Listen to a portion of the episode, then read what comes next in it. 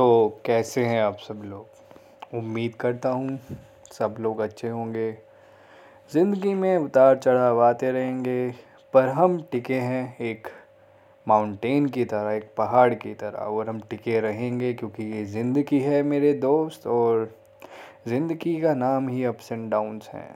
तो बने रहिए मेरे साथ, मैं हूँ आकाश राणा, और जैसा कि मैंने बताया था कि एक लड़का था मासूम सा और अपनी ज़िंदगी में उसको कोई पर्पज़ नहीं था, कुछ नहीं मिल रहा था कि वो क्या करे, कहाँ जाए, किसके पास जाए, कौन उसका सॉल्यूशन दे।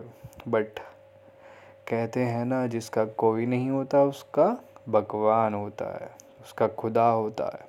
तो ऐसे ही उसको खुदा ने उसके भगवान ने रास्ते दिखाए, क्योंकि इंट्यूशन पावर जो होता है, वो बहुत तेज़ होता है और जब किसी को इंट्यूशंस आने लगे तो वो व्यक्ति काफ़ी स्ट्रॉन्ग हो जाता है, उसकी विल पावर काफ़ी स्ट्रॉन्ग हो जाती है और कई बार वो ओवर थिंक करते हैं इतना ज़्यादा और उस ओवर थिंक करने की वजह से उनकी इंट्यूशन पावर भी तेज़ होती हैं और उनको सिचुएशंस के बारे में ही पहले पता लग जाता है कि आने वाली चीज़ें उसके जीवन में क्या लेके आएँगी।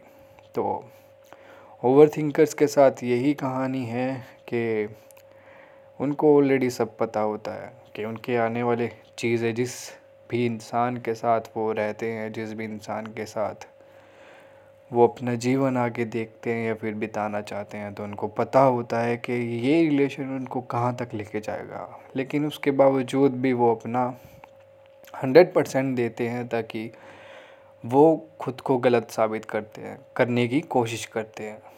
बट नाइन्टी परसेंट केसेस में वो खुद को गलत साबित नहीं कर पाते, जो कि उनको एक ऐसे मोड पे ले जाता है जहाँ वो अपने आप को बिल्कुल ही अकेला समझते हैं और अकेला पाते हैं और अकेला ही आगे बढ़ने का फ़ैसला करते हैं, क्योंकि उन्हें पता है कि सब कुछ जो भी हुआ है उनकी ज़िंदगी में, वो ऑलरेडी ज्ञात हैं, बस वो खुद को गलत साबित करने की कोशिश कर रहे होते हैं और उसमें वो नाकाम हो जाते हैं। कहते हैं ना, जो चीज़ लिखी हुई है, जो चीज़ होनी है, वो चीज़ होके ही रहेगी। तो आगे सुनने के लिए मुझे फॉलो करते रहें। धीरे धीरे ऐसे ही मैं काफ़ी चीज़ें आप लोगों के साथ शेयर करता रहूँगा। कहानी एक लड़के की।